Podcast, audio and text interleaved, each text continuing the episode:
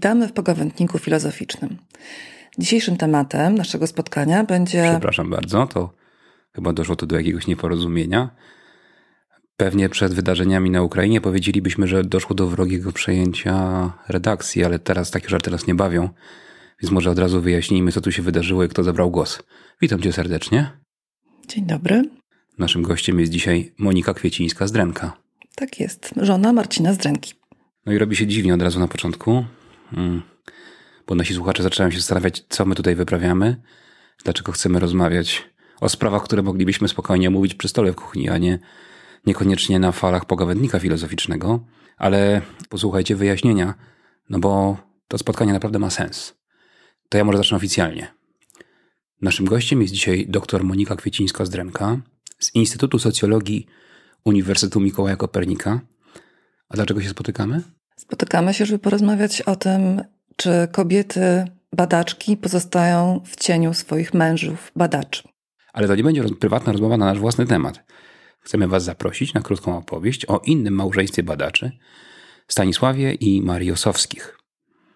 Może powiedzmy parę słów e, na początku, jak do tego w ogóle doszło, że to właśnie my się tym zajmujemy i że też nieprzypadkowo zajmujemy się tym jako małżeństwo.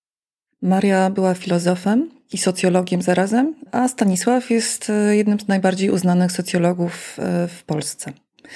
My e, jesteśmy w odwrotnej pozycji. Ty jesteś filozofem, a ja jestem socjologiem, ale problem, o którym rozmawiamy, pozostaje aktualny i dotyczy nie tylko Osowskich, ale także współczesnego uniwersytetu. Dodajmy jeszcze, że u podstaw projektu przyglądania się tej problematyce leży y, inicjatywa dwojga profesorów z Uniwersytetu Milano Bicocca i Uniwersytetu w Bolonii, pani profesor Barbary Grüning i pana profesora Marco Santoro, którzy postanowili się przyjrzeć temu problemowi w szerszej perspektywie. Nie tylko w odniesieniu do Osowskich, ale także innych par badaczy, którzy uprawiając naukę byli związani ze sobą prywatnie, ale historia ich życia wskazywała właśnie na jakiś deficyt tej kanonizacji czy wpisywania do panteonu kobiet. Kiedy bliżej przyjrzeliśmy się Osowskim, okazało się, że sprawa nie jest tak jednoznaczna, jak mogłaby się na pierwszy rzut oka wydawać. Bardzo ciekawi ludzie, każdy z nich na swój własny sposób, bardzo ciekawy związek, ale i bardzo interesująca historia rozwoju karier naukowych. Zacznijmy może od tego, że Maria jest od Stanisława starsza. Maria jest starsza od Stanisława półtora roku, ale to nie dlatego zrobiła wcześniej doktorat i zaczęła karierę naukową, e, ale głównie dlatego, że e, zaczynała studia w okresie, który sprzyjał pojawieniu się kobiet na uniwersytecie. To był moment, kiedy mężczyźni uczestniczyli w kolejnych wojnach i jednocześnie moment, w którym Polska odzyskała niepodległość co powodowało, że otwierano na nowo uczelnie, które w tamtym okresie, zwłaszcza uczelnia warszawska, Uniwersytet Warszawski, bardzo był chłonny na kobiety, na badaczy w ogóle. W tamtym okresie filozofię studiowało trzy razy więcej kobiet niż mężczyzn. To jest informacja szokująca, nawet według dzisiejszych, jak się wydaje, standardów. Istotnie chyba bardzo wielką rolę odegrała tutaj pierwsza wojna światowa, przedłużająca się mobilizacja Stanisława, bo on zdaje się także pełnił służbę wojskową w momencie, kiedy Maria była już po studiach, a potem jeszcze wojna bolszewicka roku 1920. E, jak sami słyszycie i widzicie, napór wielkiej historii, której dziś jesteśmy świadkami, towarzyszy też naszej dzisiejszej opowieści, dlatego też zdecydowaliśmy się właśnie, żeby ten temat dzisiaj tu podjąć. Powiedziałaś, że Maria zrobiła doktorat wcześniej niż Stanisław, był to doktorat z filozofii. Studiowała mm, u Jana Łukasiewicza e, w szkole lwowsko-warszawskiej. Zajmowała się semiotyką. Nie była socjologiem. Tutaj od razu też musimy wyjaśnić, że założenie naszych współpracowników z Włoch było takie, że będziemy mówili o problemie w łonie socjologii. No bo jak powiedziałaś, tak, Stanisław Osowski jest prominentną, mogę tak powiedzieć, postacią polskiej socjologii, ale chyba nie tylko, rozpoznawalną e, w, w skali światowej. Rozpoznawalną w skali światowej, między innymi dlatego, że bardzo długo funkcjonował w Międzynarodowym Towarzystwie Socjologicznym, co niewątpliwie miało związek z jego rozpoznawalnością. Co jest może ciekawe i uderzające, to fakt, że oni oboje pisali doktoraty z filozofii. Również ich habilitacje Marii z semantyki, a Stanisława z, z podstaw estetyki, również były pracami z filozofii. Później, dopiero z czasem, dorobek Osowskiego zostaje uznany za dorobek habilitacyjny w zakresie socjologii. To oczywiście jest wynik pewnej szerszej sytuacji. Mianowicie socjologia była dyscypliną stosunkowo młodą, dopiero co rodzącą się i jak gdyby wyrastała z pnia filozofii. Ale zostawmy na boku te niuanse i powróćmy do historii. Stanisław jest trochę spóźniony wobec Marii. Ba, tam nawet chyba dochodzą do głosu takie, takie jakieś mm, sygnały, że nie wynikało to tylko z zewnętrznych okoliczności, ale z jakiegoś takiego samego podejścia Stanisława do badań czy do, do uprawiania nauki. Maria była w specjalny sposób zdeterminowana. Maria przyjmowała postawę stoicką, to znaczy, że należy w sposób zdyscyplinowany, w pełni zaangażowany poświęcić się zadaniom, które, których się podejmujemy, co powodowało, że także jej studia e, były nie tylko pełne pasji, ale również zaangażowania. Ważne jest, żeby pamiętać, że dla Marii ten moment wejścia na uniwersytet nie był oczywisty, dlatego że wyrastała w, wprawdzie w rodzinie inteligencko-urzędniczej, ale jednocześnie była jednym z czworga dzieci e, niedźwieckich, co powodowało, że tak naprawdę cały wysiłek rodziny, również finansowy, skierowany był w związku z tym na kształcenie starszego rodzeństwa.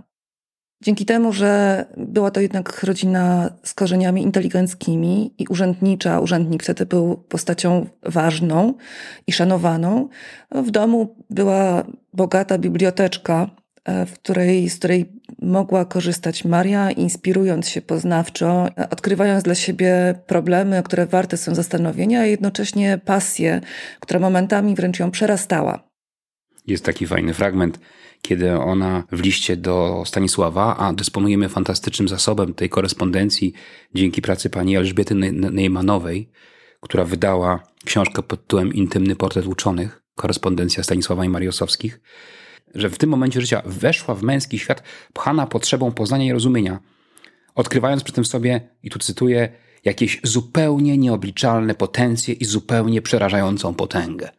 Miała tę moc, można powiedzieć, tak? Miała tę moc, ale jednocześnie jej nie miała. Znaczy, trzeba pamiętać o tym, że z jednej strony Maria miała świadomość tego, że zajmuje się czymś istotnym, że robi to w pełni, w pełnym oddaniu i w związku z tym e, dochodzi do konkluzji czy do rozstrzygnięć, które są istotne, ważne, e, ale jednocześnie miała pełną świadomość tego, że funkcjonuje w środowisku męskim. Powiedziałam chwilę temu, że wtedy, kiedy studiowała filozofię, czy na Wydziale Filozofii dokładniej rzecz biorąc, było trzy razy więcej studentek niż studentów, ale e, wśród osób, które uzyskiwały tytuł i zostawały na uczelni, oczywiście przeważali mężczyźni. Maria była tutaj absolutnym wyjątkiem.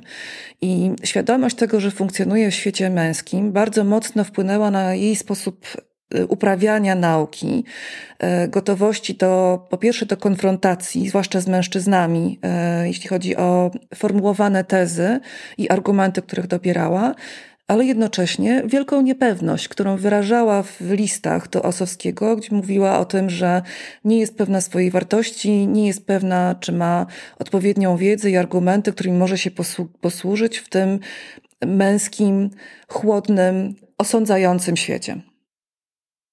To pozwól, że rzeczywiście zacytujemy tutaj jedną jej wypowiedź z sierpnia 1927 roku, kiedy Maria pisała do Stanisława. Miałam dzisiaj u Ajdukiewicza konwersację, która mnie trochę od profesora Ajdukiewicza odsunęła. Znowu ta nieszczęśliwa sprawa kobieca. Okazało się, że profesor Ajdukiewicz jest w tej sprawie bardziej jeszcze ciasny niż Kotarbiński. Kobiety nie nadają się właściwie prawie do niczego, mówił profesor Ajdukiewicz. Są złymi nauczycielkami i tak dalej, i tak dalej. No przepraszam, jako filozof muszę tu wyrazić pewien smutek, bo te nazwiska, które tu przed chwilą padły, należą właśnie do panteonu filozofii. I przykro jest dziś słuchać, że wielki Ajdukiewicz czy Tadeusz Kotarbiński, w końcu mistrz także intelektualny Osowskiej, no potrafili wypowiadać takie właśnie tezy. No tak, ale powiedziałaś, przepraszam, o tej rodzinie urzędniczej. Tam był jeszcze jeden mały drobiazg, który wydawałoby się też powinien zamieszać w tej naszej opowieści. Mianowicie Maria Osowska z Niedźwieckich pochodziła z trochę lepiej sytuowanej społecznie rodziny niż Stanisław. Tam zdaje się, może być ciekawy serial, by mnie o tym nakręcić. Nie od razu Stanisław został zaakceptowany jako uboższy, czy jako aspirujący do tej warstwy, którą reprezentowała Maria, prawda?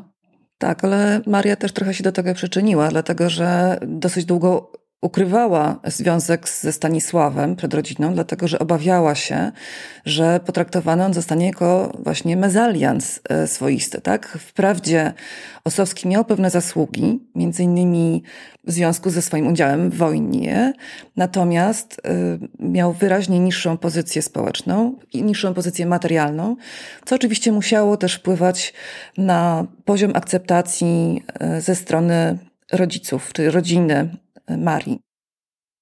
Świadoma tego, że Stanisław jest w gorszej pozycji materialnej, która utrzymywała się również po tym, jak zawarli małżeństwo, dlatego że Maria dostała bardzo szybko, została bardzo szybko zatrudniona na Wydziale Filozoficznym Uniwersytetu Warszawskiego, zaraz po doktoracie, a Stanisław nie. Stanisław po doktoracie tułał się po szkołach średnich, po liceach i tam funkcjonował jako nauczyciel. Wprawdzie jemu to odpowiadało, bo pasowało do jego temperamentu, o tym pewnie za chwilę będziemy jeszcze rozmawiali. Natomiast Maria była w znacznie lepszej sytuacji materialnej niż Stanisław, co powodowało u niej też pewien dysonans, dlatego że mimo wszystko była wychowana w rodzinie tradycyjnej, gdzie kobiety wychowywano po to, żeby były przy mężu, to znaczy jakby miały tak budować swoją karierę życiową, a tutaj nie tylko ona była samodzielna w sensie zawodowym i nie budowała kariery przy mężu, ale samodzielnie, ale w dodatku przewyższała go pod względem pozycji e, zarówno społecznej, jak i materialnej. Więc to był dla niej wielki kłopot i wyzwanie. Sytuacja tego wyścigu, ile w ogóle można to nazwać wyścigiem, wyrównuje się w okolicach habilitacji. Okres między doktoratem a habilitacją Stanisława to 8 lat, u Marii 11. No ale to też wynika z tego, że obroniła doktorat trochę wcześniej. E, powiedziałaś tu przed chwilą o różnicach charakterologicznych być może i pewnej osobowości Stanisława, który był też zaangażowanym społecznikiem. Być może to jest także przyczyna pewnych opóźnień. W którymś momencie Maria nawet mówi o pewnym końcu okresu włóczęgowsko-nomadycznego e, Stanisława, który mm, jakoś tak niespiesznie e, zabiegał o postępy swojej kariery naukowej ale też niespiesznie zabiegał o to, żeby się z nią na stałe związać. E, ona mówi o tym, że e, to jest koniec okresu nomadycznego i koniec okresu niedojrzałości, dlatego że e, Stanisław zwlekał mimo ich bliskich relacji od połowy 1921 roku ponad rok, aż oświadczył się Marii i z nią na stałe się związał. Skoro już mówimy o tym bardziej prywatnym kontekście tego związku, to też warto podkreślić, że oni od początku podjęli decyzję, że nie będą mieli dzieci. Rzecz bardzo niestandardowa, no zwłaszcza jak na początek XX wieku i bardzo odważna. Ta decyzja miała być wynikiem bardzo poważnego osądu i opatrzona całym szeregiem różnego rodzaju argumentów. Tak, i też y, ważne jest to, że uzgodnili to ze sobą, to znaczy mamy ślady w tej korespondencji z wczesnego okresu ich znajomości, gdzie oni wyraźnie i długo o tym e, debatują. Mówiłam wcześniej o tej postawie stoickiej, stoickim stosunku do nauki. Tak, jeśli się angażować, to w pełni. Maria uważała, że zaangażowanie się w macierzyństwo spowoduje, że nie będzie mogła uprawiać filozofii, nie będzie mogła uprawiać socjologii i własnych badań. A te były dla niej niezwykle ważne już na tym etapie, w związku z tym zdecydowała, że nie będzie miała dzieci, a Stanisław to zaakceptował, mimo że sam e, nie stronił od rozpraszaczy. Tutaj się pojawia między innymi ta różnica charakterologiczna. Maria bardzo unikała wszystkiego, co ją rozprasza i co przeszkadza jej w pracy, a Stanisław wręcz przeciwnie. E, szukał rozproszeń, tak? angażował się społecznie, wykładał w różnych miejscach, włączył się do, e, do prac stowarzyszeń i partii po to, żeby budować e, z pełną, z pełną determinacją, budować nowe społeczeństwo polskie. I między innymi dlatego chętnie wykładał na uniwersytetach robotniczych i do, do ludzi, e, których e, kształcenie akademickie nie dotyczyło. Ze stoicyzmem, o którym wspomniałaś, i stoickim podejściem do nauki Osowskiej wiąże się pewien problem natury charakterologicznej, jak się wydaje. My często zastanawiający się na filozofii, nad stoicyzmem, rozważamy także, czy nie ma jakiejś korelacji między, nie chcę powiedzieć korozją charakteru, ale jakimś wpływem na charakter kogoś, kto się tym stoicyzmem długo zajmuje i czy przypadkiem nie popada w coś, co czasami zarzucano Elzenbergowi i mam wrażenie, że można by odnieść do Marii, mianowicie pewnego emocjonalnego wychłodzenia. W dużo późniejszym okresie, kiedy Osowska miała już własnych uczniów i wychowanków, zbliżyła się do niej skądinąd także wybitna badaczka Ija Lazary Pawłowska, w jakimś sensie jej wychowanica, która napisała książkę o, o etyce Gandiego. I w 1965 roku, kiedy poprosiła Marię o recenzję tej książki, ta uczyniła zarzut, że książka jest tak mocno i tak jawnie zaangażowana, nie dość chłodna, nie dość zdystansowana, tak jakby tego sobie życzyła sama Maria. Profesor Lazary Pawłowska bardzo tę opinię przeżywała, ale przytaczam tę historię właśnie po to, żeby pokazać, jak wielką rolę w gruncie rzeczy do końca jednak filozofka, a nie socjolożka Osowska przywiązywała do tego kanonu stoickiego, chłodnego zdystansowania i pewnego oddalenia od etyki normatywnej, co nie wiązało się jednocześnie z rezygnacją z tej etyki, o czym pewnie za chwilę jeszcze powiemy. Ale wróćmy jeszcze do, do tej kariery, bo tutaj na tym powinniśmy się skupić. Oto mamy parę młodych badaczy i nagle coś się zmienia. Nagle to Osowski stanie się za chwilę bohaterem encyklopedii socjologii, a nie Maria. Chciałam powiedzieć, że nie zgadzam się z tezą, że nastąpiła korozja charakteru, dlatego że albo że Maria była nadmiernie zdystansowana emocjonalnie, dlatego że kiedy czytamy jej listę, to odkrywamy, że była głęboko emocjonalna, tylko założyła czy przyjęła, że nauka powinna być zdystansowana, czyli by przyjęła taki może nie tyle stoicki, co pozytywistyczny stosunek do, do nauki. Tak? Nauka miała dawać chłodny osąd rzeczywistości, dlatego że tylko ten dystans pozwala na to, żeby tę rzeczywistość, zdaniem Osowskiej, e, sprawnie opisać. To nie znaczy, że, była, że nie była emocjonalna, chociaż rzeczywiście konsekwencje były takie, że e, była introwertyczna na swój sposób, czyli wycofana, nie stworzyła swojej szkoły nie tylko z powodów naukowych, czyli tego, że lokowała się na pograniczu filozofii i socjologii, czyli uprawiała naukę nieoczywistą, ale również dlatego, że budowanie szkoły wymaga głębokich więzi emocjonalnych, które być może postrzegała jako pewną słabość czy element rozpraszający e, naukowca, co nie znaczy, że tych emocji nie przeżywała istotnie słowo korozja, którego chyba użyłem, jest zbyt mocne, tym bardziej, że przypominam sobie opowieść pani Elżbiety Neymanowej, redaktorki wspomnianego zbioru listów, którą miałem wielki zaszczyt spotkać kiedyś na jednej z konferencji, która opowiadała tragiczną skądinąd historię momentu śmierci Stanisława i rozpaczy Marii po, po utracie towarzysza życia. Kiedy one razem były ze sobą mocno związane, opłakiwały tuż po tym wydarzeniu śmierć Stanisława, ale kiedy zadzwonił ktoś do drzwi, to pani Elżbieta zerwała się, by otworzyć, by, by, wpuścić gościa i przyjąć prawdopodobnie kondolencje, które będą składane. Została powstrzymana przez Marię, która powiedziała: Chwileczkę, płakać mogę tylko w tym pokoju. Kiedy wyjdę na zewnątrz, moja rozpacz nie może być aż tak widoczna. To jest chyba sytuacja zresztą, którą kiedyś Elzenberg używał do opisu postawy Marka Aureliusza. Niby stoik, niby wyćwiczony już w chłodzie i dystansie filozof, ale w gruncie rzeczy pod powierzchnią tej, tej kamiennej twarzy i braku rzekomych emocji, te emocje pulsują i ciągle są obecne. Tak więc zgoda, wycofuje się z korozji charakteru i z nadmiernego chłodu. Przejdźmy jednak do tego, co najistotniejsze tutaj. Mianowicie, co się wydarzyło, że Stanisław został kanonizowany, jeśli tak można powiedzieć, no a Maria jest oczywiście wybitną postacią polskiej filozofii XX wieku, ale filozofii. Być może my, filozofowie, trochę wolniej albo rzadziej kanonizujemy nasze postaci. Ale z pewnością nie można powiedzieć, że zajmuje w humanistyce Polski XX wieku taką samą pozycję dzisiaj jak Stanisław. Czy to chodziło o osiągnięcia naukowe? Już z perspektywy dojrzałych badaczy, jak patrzymy na całość ich biografii, czy o coś innego, jak myślisz? Wydaje mi się, że nie. E, na razie ustaliliśmy, że to nie tempo rozwoju naukowego, czyli nie tempo osiągania kolejnych stopni było tą różnicą, która mogła zaważyć na tym, jak postrzegani są Maria, Maria i Stanisław.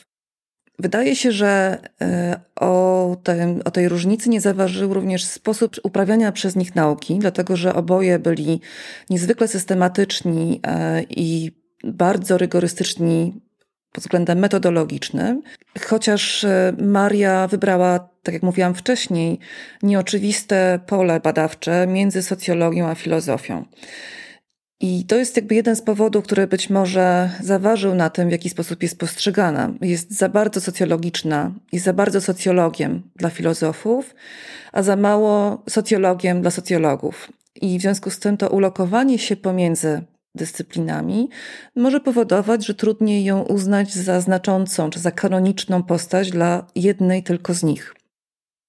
Profesor Piotr Sztąpka, który przez wiele lat był przewodniczącym Międzynarodowego Towarzystwa Socjologicznego, bardzo uznaną postacią w, w socjologii światowej, powiedział kiedyś, że dla osiągnięcia pozycji w świecie naukowym potrzebne jest podjęcie czterech zadań. Po pierwsze, można publikować książki, artykuły w wydawnictwach zachodnich, w związku z tym jakby są łatwiej poczytne, mają większe uznanie. Drugie pole to jest publikowanie tekstów w języku obcym, ale w wydawnictwach lokalnych. To jest y, też jakby pozwala na budowanie czy rozszerzanie zasięgu odbiorców, do których te prace trafiają.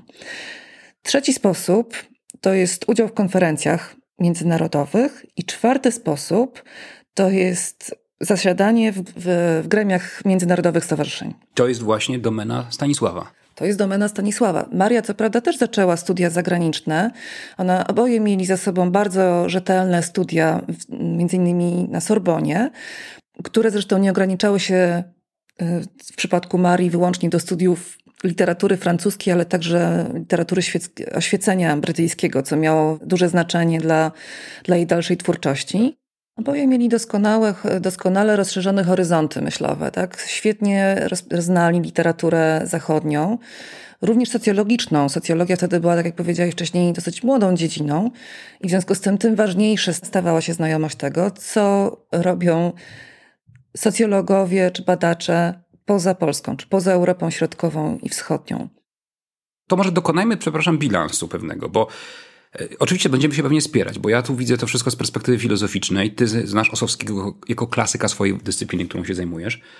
Ale gdybyśmy mieli dokonać bilansu ich dorobku i zestawić tak ze sobą recenzyjnie, ja odnoszę wrażenie, ale mogę się mylić, że dorobek Stanisława jest szczuplejszy niż Marii niezależnie od tego, co powiedziałaś o pograniczu dyscyplin i o tym, że może nie tyle było to pole niezagospodarowane, czy takie znajdujące się pomiędzy, ale że Maria wykuwała nowe przestrzenie dla poszerzania domeny etyki, ja tak na przykład uważam, y, y, o elementy socjologiczne, to niezależnie od tego, w jej dorobku odnajdujemy cały szereg bardzo poważnych monografii, dużych książek y, obejmujących badania historyczne. Wspomniałaś tutaj pracę Myśl moralna oświecenia angielskiego, do dziś ceniona tu się chyba ze mną zgodził Adam Grzeliński, który jest znawcą tej problematyki. I kiedyś sam mi to powiedział w prywatnej rozmowie, że wrócił do Osowskiej, czy sięgnął po, do, po, po nią po latach i był urzeczony sposobem e, uprawiania tej refleksji. Ale oprócz tego, oczywiście, świetnie znana w Polsce moralność mieszczańska, etos rycerski i jego odmiany, socjologia moralności, normy moralne, próba systematyzacji i tak dalej, i tak dalej. Książki wymieniać tutaj dość długo. A według mojej wiedzy Stanisław Osowski no jest autorem z pewnością ważnej pracy o osobliwościach nauk społecznych, dobrze mówię? Oczywiście. Oboje są autorami bardzo ważnego artykułu Nauka o nauce. Tak, ale tutaj muszę jedną rzecz powiedzieć, mianowicie przypisano ten artykuł tak naprawdę Osowskiemu. Nie jest oczywiste, w jaki sposób y, ten artykuł zaistniał w świecie naukowym. To znaczy, jego pierwsze czytanie było w Instytucie Naukowym i mamy y, sprzeczne informacje na temat tego, czy ten referat, bo to był pierwotnie referat, wygłaszali oboje osowscy, czy tylko osowski. Ale jedna z, jedna z hipotez, z którą się spotkaliśmy przygotowując ten materiał, jest taka, że to Osowski wygłosił ten referat, mimo że był ich wspólny. Odnaleziono potem w tym referacie, który został opublikowany, pewne wątki, do których on wracał w kolejnych swoich pracach, i w związku z tym uznano, że ten istotny element czy wkład do nauki e, w polskiej jest jego autorstwa. Natomiast to Maria była tylko trochę doklejona do niego jako współautorka. To jest problem chyba uniwersalny, mam wrażenie, i wcale nie przemijający, e, że insynuuje się parom badawczym to, że jedna z e, osób w tym tandemie mm, jest mniej jak gdyby zasłużona dla powstania tego tekstu. Nie wiem, czy masz takie wrażenie? Tak, ale zwykle to dotyczy kobiet, tak? Pamiętajmy o tym, że system e, uniwersytecki to jest system, o którym mówi się o kobietach jako e, drugorzędnych, e, jako drugorzędnych obywatelach, jako pracownikach podrzędnych. Taką zresztą rolę przypisywano też często Marii, która już w trakcie pracy na uniwersytecie zmuszona była do podejmowania różnych prac asystenckich i w związku z tym uznawano, jakby, że mimo jej intensywnej pracy naukowej, tak naprawdę jej szanse na, e, na dorobek naukowy, na osiągnięcie sukcesu naukowego są znacząco mniejsze niż w przypadku mężczyzn. Ale to wróćmy do tego dorobku, bo ja chciałbym się przy tym też dowiedzieć, co jest tym kanonicznym osiągnięciem Stanisława Osowskiego. Mamy wspólny artykuł, ważny rzeczywiście dla naukoznawstwa i teorii nauki w Polsce, ich obojga. Mamy książkę o osobliwości nauk społecznych. Co jeszcze? Mamy bardzo ważne zbiory e, jego artykułów, które jakby są tekstami kanonicznymi, to znaczy takimi, które poznaje każdy e, początkujący socjolog. Ale rzeczywiście, gdybyśmy przyglądali się jego, jego dorobkowi, to tak naprawdę znajdujemy raczej interesujące artykuły e, publikowane w przeglądzie socjologicznym bądź przeglądzie filozoficznym niż, niż e, zwarte monografie. To, co miało bardzo duże znaczenie dla tego, jaką pozycję Osowski ma w środowisku polskich socjologów, to jest przede wszystkim rola dla rozwoju samej dyscypliny. Osowski bardzo silnie zabiegał o to, żeby socjologia była uznaną nauką. To z jego inicjatywy powstało Polskie Towarzystwo Socjologiczne. Był pierwszym przewodniczącym też tego towarzystwa. Przepraszam, że wejdę ci w słowo jednak, bo pomyślałem od razu o Kazimierzu Twardowskim. Czyli, yy, jeśli dobrze rozumiem, Osowski byłby dla socjologii tym, kim był dla, dla filozofii Szkoły Lwowsko-Warszawskiej Kazimierz Twardowski. Zaangażowany organizator, fundator, yy, założyciel czasopism, towarzystw, zbierający to całe rozproszone środowisko w całość i stwarzający warunki dla właściwego instytucjonalnego rozwoju całej dyscypliny. I to jest rzecz na pewno nie do przecenienia jako pewne osiągnięcie, prawda? Oczywiście. Natomiast wracam jeszcze do Osowskiego i do jego rozpraszaczy i aktywności y, naukowej, ale jednak społeczne jednocześnie.